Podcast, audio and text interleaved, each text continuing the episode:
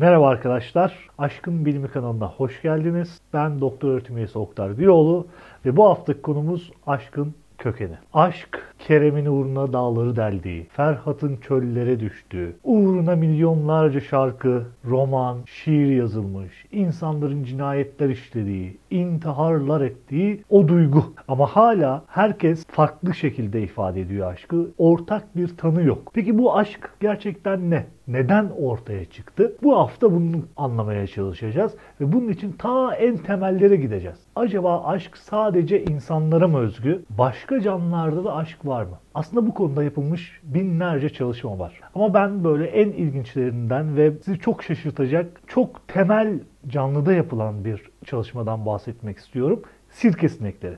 Biliyorsunuz yaz geldiğinde meyve sebze dışarıda bıraktığınız zaman bu sirke sinekleri dolar, insanı tiksindirir. Acaba bu canlılarda, bu böyle iğrendiğimiz canlılarda aşk veya aşka benzer duygular var mı? 2012 yılında Ulrike Haberlein ve arkadaşlarının yaptığı bir çalışma var bu sirke sinekleriyle. Şöyle düzenlemişler deneylerini. Bir kavanoza daha önce çiftleşmiş dişi sirke sineklerini koyuyorlar. Diğer bir kavanoza daha önce çiftleşmemiş dişi sirke sineklerini koyuyorlar. Ve daha sonra bu kavanozlara erkek sirke sinekleri koyuyorlar. Tabii erkek sirke sinekleri kavanozlara girince ilk başta çok heyecanlı, çok keyifli. Oh diyorlar hareme düştük. Ama bilmedikleri bir şey var.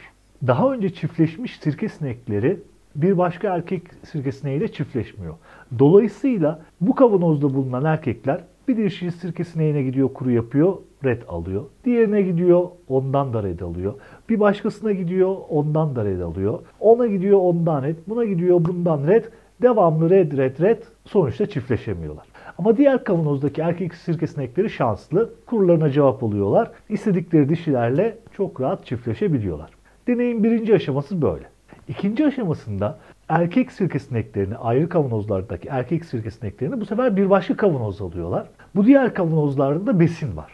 İki çeşit besin var.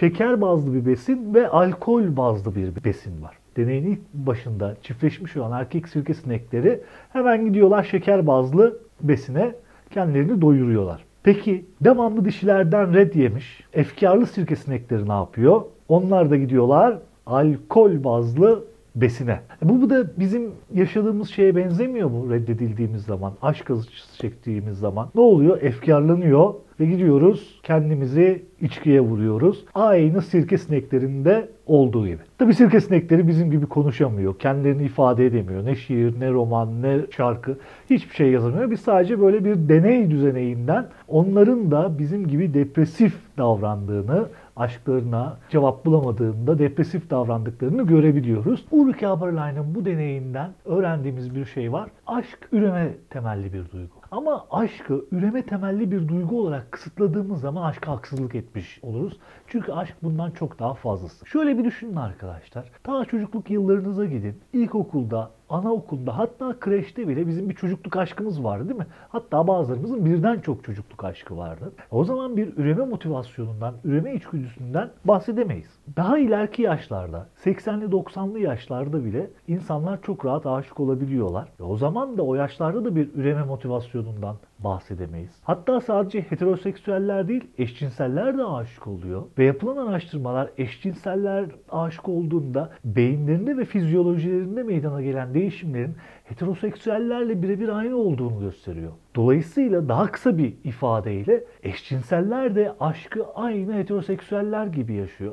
E bu durumda da bir üreme içgüdüsünden bahsedemeyiz. O zaman aşk ne? Bunu anlamak için üreme içgüdüsünün daha temellerine inmek gerekiyor. Neden ürüyoruz? Cevabı basit. Hayatta kalmak için. Şöyle bir düşünün arkadaşlar. İnsanın bir fizyolojik ömrü var. Belli bir yaştan sonra ölüyoruz ve hayatımız sonlanıyor. Ama ölersek ne oluyor? En azından genlerimizi sonraki kuşaklara aktarıyoruz. Yani bir yarımız bir şekilde hayatına devam ediyor. Biz vücut olarak ölsek de genlerimiz yaşamına devam ediyor. Yani bir şekilde hayatta kalma içgüdüsüyle bağlantılı bu üreme. Peki hayatta kalma içgüdüsüyle bağlantılı bir duygu daha var. Bir durum daha var daha doğrusu. Nedir bu? Bağlılık. Aşık olduğumuzda bağlanıyoruz. İşte bağlanma hayatta kalma içgüdümüzün bir diğer yansıması. Şöyle bir düşünün. Sevdiklerimize, arkadaşlarımıza, ailemize, çevremize bir bağlılık, farklı oranlarda olsa da bir bağlılık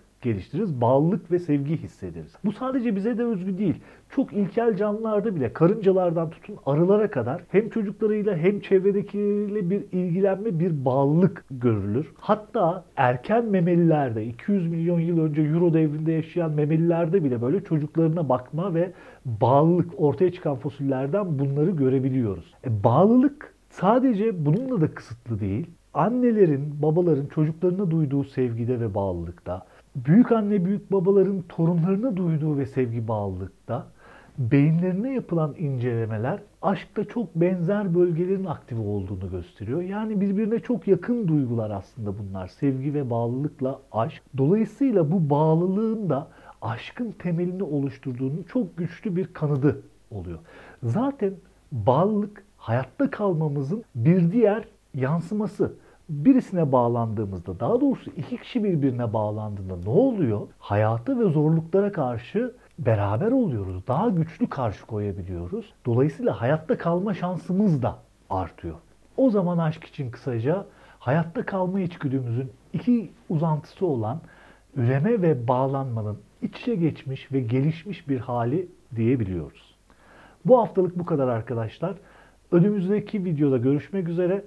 Sevgiyle kalın.